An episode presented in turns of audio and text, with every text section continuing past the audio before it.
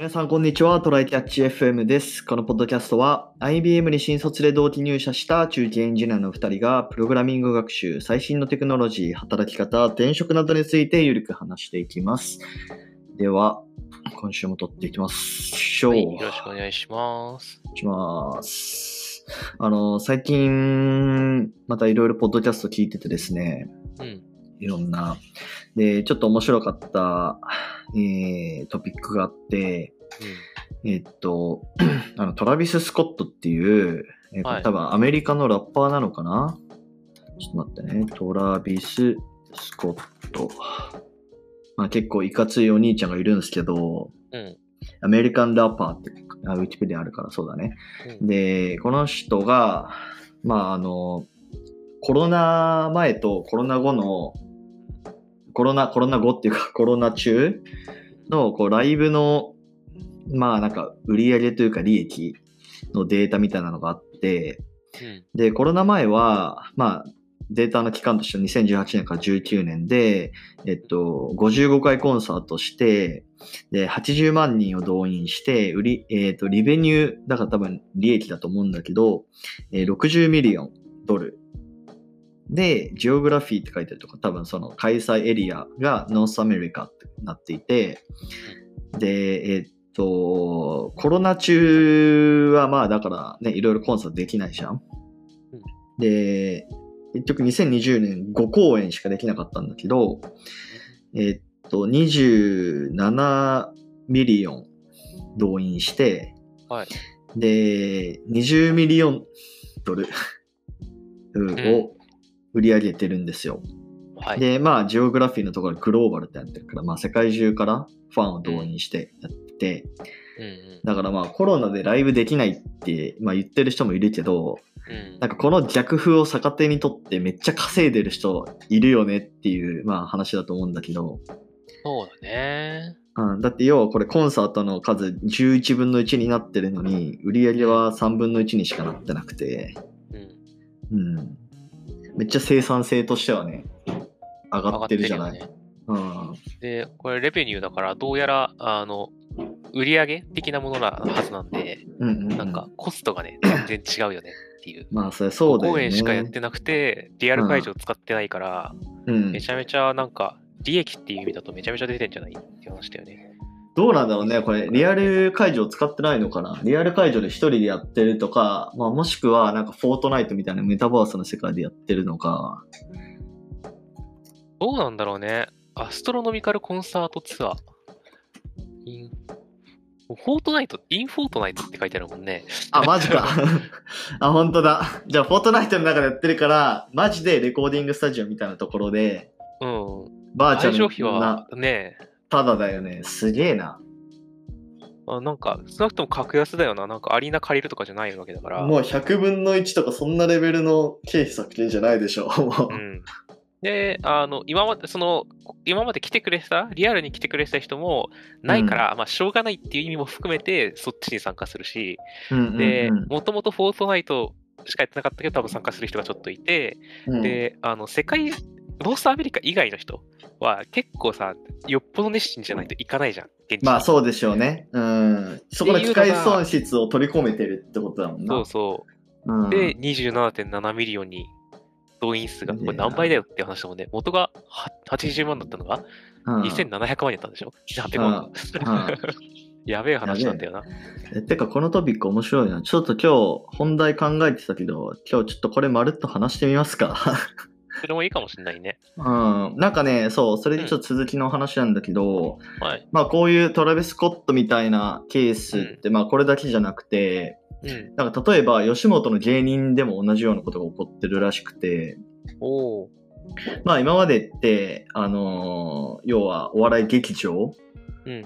で、まああのーライブとか漫才とかこなして、うん。まあお客さん動員してみたいなのが、まあ要は芸人の、なんだろう、まあそのテレビにまだ出ないような芸芸人の、まあな、ステータスみたいな感じだったんだけど、なんか今やっぱ、あの、バーチャルのライブとかやってるらしくて、それでめちゃめちゃ稼いでる芸人とかもいるらしい。テレビに出ずとも。ね。でもブレイクのきっかけが YouTube だった芸人とかも、四千頭身とかそうじゃなかった、確か。なんか YouTube が先のイメージがあるんだけど。あ、そうなんだ。な違るほどねったっけわかんないけど。まあ、あと、ガーリーレコードとかさ、ガーリーレコードとか、あれも YouTube 初みたいな感じだし。でなんか、いや、芸人辞めた後だけど、あ辞めた後に、なんかテレビの頃より、ちゃんとなんかこう、すそれを好きな人が集まるから、めちゃめちゃなんか盛り上がってる、なんか、チャンネルとかってあるから、あの、中山きんに君とかはね、すごいもう、中谷筋肉がすごいね。そう、うんもう筋トレチャンネルになってるし、でもちょっとお、ちゃんと面白いし、あの、コメント欄見るとね、もう中山きんに君大好きな人しかいないから、めちゃめちゃ楽しそうなんね。もうマジで楽しそう、あそこは。あーもう本当ウィンウィンだよな。ねうんで僕、狩野英孝割と好きで、あのあんまりあ YouTube チャンネル見切れてないんだけど、結構ゲームをもう精力的ゲームにやってるし、実況とかね。うんそうあの別にそんな特別うまくなんなくても、やっぱあのキャラで、あ楽しそうにやってるし、ちょっとなんかたわい残念なところがあったりとかも、みんな、ね、楽しんでるんね、狩野英孝を。確かに確かに。そうだね。なんだろう、あとはカジサックとかが僕ら世代。まあ、カジサックが、まあ、俺はあんま見てないけど、まあよ、あそこがもうパイオニアっていう感じでしょう。だよね。うんで、なんか、なんだっけ？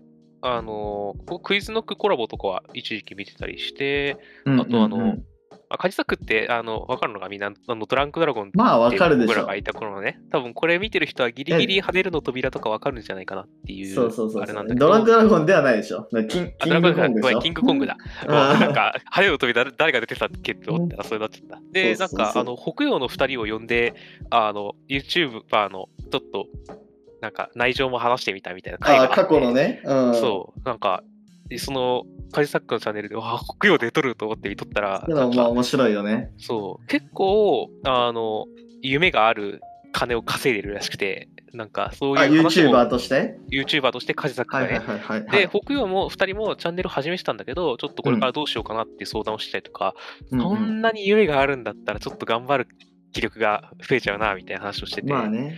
まあやっぱりそういうのあるんだな。もう最近は、もうその YouTube 収益っていうのが、うんもう芸人の一つのこう、なんていうの、ポートフォリオというか、うんうん。うん、例えばまあ、半、なんか60%はテレビで稼いで、30%はなんか YouTube で稼いで、みたいな。なんかそんな感じになってると思うんだよね。そうでね。、まあ、ちょっと俺がちょっと話したいのは、うんまあちょっとライブの話に戻るけど、うんそのバーチャルライブって行きたいと思どんなものかだよね、まず。う。まあ行ったことないんだよね、正直。VR なの？それとも、で見るからいいのか、あの、普通に生放送を見るのが楽しいのかっていう話によると思うんだよな。まあまず一旦じゃあ YouTube としましょう。YouTube でうん。バーチャル、えっと、オンラインライブやってるよみたいなのもあると思うけなるど、あんまりさ、そもそも僕、ライブコンサートみたいなものに行かない人なんで、はいはいはいはい。は嫌いではない。ただた、たまたまあんまり行こうってほどの気力が、あの、興味がなかったっていうだけなんだけど、うんうん、で、でも、なんかリアルタイムでやると楽しいものってあるじゃん。あの、なんだろうな、まあね好きなもので言うと謎解きとかさ、クイズとかって、なんか公開す、その時に公開されるから、ググっても答えは絶対出てこないわけだし。まあホットな内容だからね、その時。うんで、なん、か、誰よりも早く解くぞみたいなとかがさ、あるじゃん。なるほどね。そういうリアルタイム性が必要なものっていろいろあるし、その一体感的なね、今ここでみんながコメントしてるからみんなで共有できるねとか、そういうのはいいいと思う。でもまあ、それくらいかなって感じだね。でもそれってなんか今聞いてて思ったけど、うん。えっと、前回話したちょっと NFT の所有権、所有権っぽい話なのかなってなんか思って、まあ要は、そのライブに参加した俺みたいな。あそうだね。それもあると思うよ。うん。なんか、好きだからライブ行ってるんだけど、やっぱりなんか全国ツアー全部回ったっていうことそのものを喜びにしてる人とかもいたもんね。やっぱ、そそうそうそうそう。そういう面もあるんじゃないかなっていうのは思うし、だからだからこそ結構 NFT を組み合わせてさ、ライブチケットが後でも残って、これは本物のライブチケットだってわかるとか、行った時の特典が本物だよって証明できるとかあると、みんなより行くよね、きっとライブに。うんうんうん。そうそうそう。なんかね、俺の母さんとかね、うん。行ってるんだよね、オンラインライブ。お、マジか好きなアーティストがいて、へで、まあ、あのーまあもちろんそのコロナ前はオフライン、オフラインというか生のライブ、現地ライブとかも行ってたんだけど、最近はね、YouTube で、しかもちゃんとチケット買って、そう、その時刻に合わせて YouTube 入って、なんかメールで URL が送られてくるらしい。多分限定公開 URL みたいなやつが。で、まあそこからライブを見るみたいなことをね、してるみたいなんだよね。ね。でまあ、こういうのってさ、まあ、大規模な、僕らがもともと思ってたライブがこういうやつだけど、なんかどっちかっていうと、最近、数として多いのは VTuber ライブとかさ、あのサブスクライバーのあ配信者のライブとかの方が多分多いと思ってて、うんうんうんじゃあそっちはどうなんだろうねっていうと、えあれはあんまり、まだ僕はね、分かってない。あ、そう。まあさというか俺も行ったことないからわかんないけど、でも、実際、まあ自分、まあ今その VR の、あのーヘッドセット持ってないけど、なんかそういうのが開催されるんだったら、行ってみたいなっていうのは、そっちは思う。まあなぜなら、まあ現実ではできないことができるじゃない？ねそういうのがあるなら、ちょっと行きたいよね。うん。だからさ、あるなまあ、あの、言ってしまえばさ、ライブってさ、うん。あの、めっちゃ見にくいじゃない？うんうんうん。うん、あの、遠目で見ててさ、演者もめっちゃ小さいしさ、まあ音はすごいいいんだけどね。んそうそうそうそう。でもさ、VR の世界だったらさ、そもそも演者をさ、なんかもうウルトラマン並みにこう大きくしてさ、それをこそう見ることができるわけでしょしかも、あの、演出とかもし放題だしさ。うん、でしかも別にその席かぶってる必要ないんだから、かぶってても大丈夫なんだから、好きな座席ポッと押したらそこにワープできていいわけなんだそうそうそうそう。どの角度からでも見れるみたいなね。うん、なんか、それってなんかすごい可能性感じるよね。そうだね、うんうんうん。あ、そういえば今言ってて思ったけどさ、どっちに向かっていくんだろう ?VR でライブやりますあの、観客席決まってますうん、あの、収益を考えたときにい、いろんな人見てほしいから、あどこでも行けますよ、同じ値段でなのか、うん。S 席で見たい人はより金を払うなのか、いやーでどもそれ悲しいでしょでもせっかくオンラインでやるんだからさ。う。うん、そうなんだけどさ、あり得る話じゃん、だいぶ。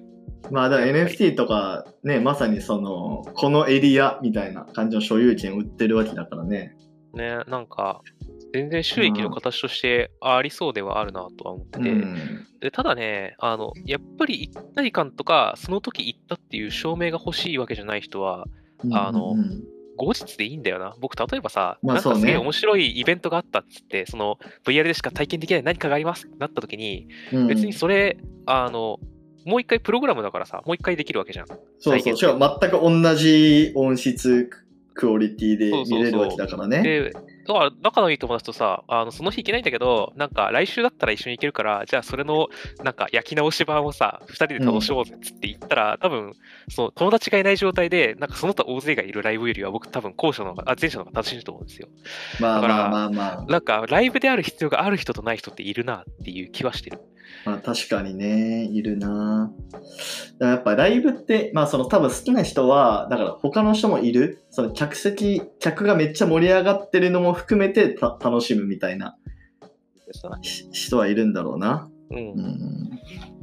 なるまあ、ほど。だからかい結構そういう人はもともと多い。まあ多いからあれだけライブがあるわけで、ううなんかうんうん需要はかなりあるよねなっていうるほどね。のは感じてるね。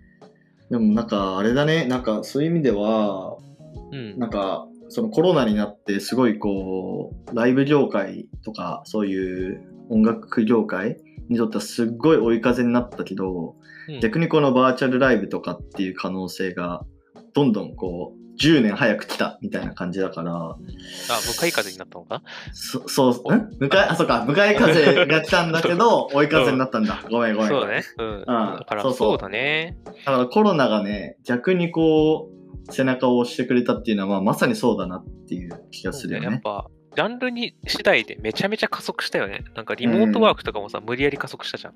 そうそうそう。日本絶対10年は無理だったろみたいなとこまで今、だいぶ進んできたみたいなのがあるし、ね。これもかなり来てるよね。だって、うんうんうんみんな絶対リアルライブが良かったじゃん、本当は。そうだね。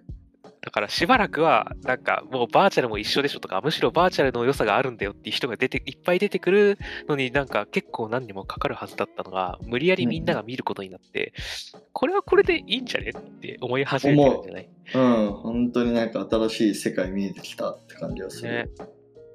まあこっからどうなんだろうね、ヘッドセットさ、今、手軽に買えるのはやっぱりオキュラスクエスト2か？いやもうほんとそこがね、最後の砦な気もするんだよね。そう。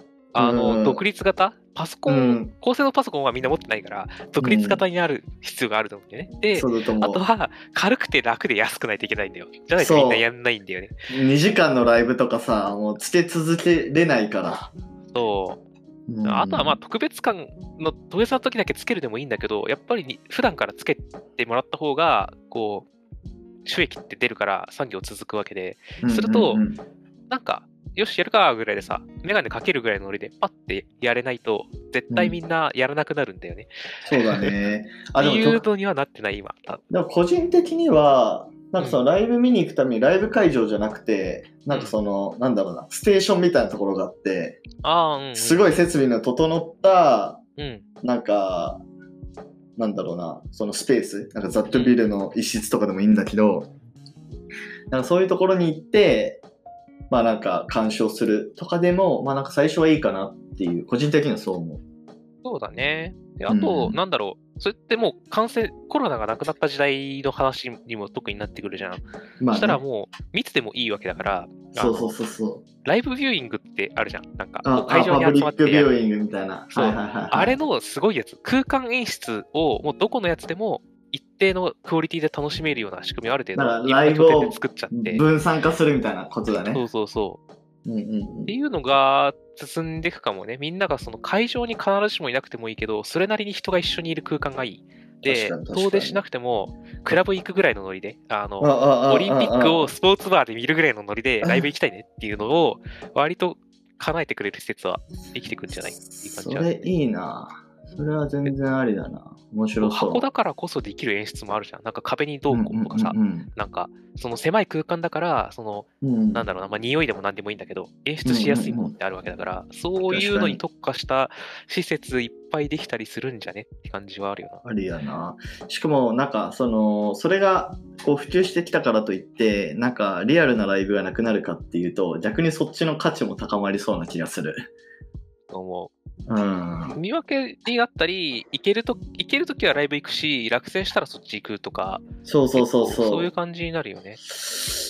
なるほど。音楽業界、可能性し、伸びしろしかないな。そうなんだよね。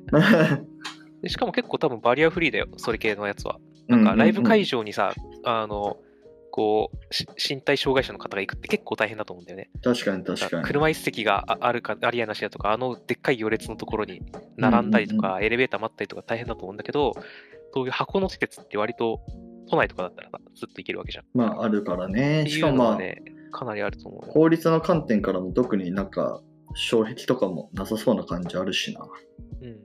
で、まあ、それが行くの厳しいよねとか、大雨とかでちょっと出かけるの厳しいよねって時は、もうそういう人も、より V、あの、ヘッドセットで家でできるっていう サブオプションがあるわけで、なんか、どんどん他の人と一緒同じような感じに、なんか邪魔されずにできるっていうのが結構増えてくるんじゃないかなっていうのは感じるよね。確かに。面白そう。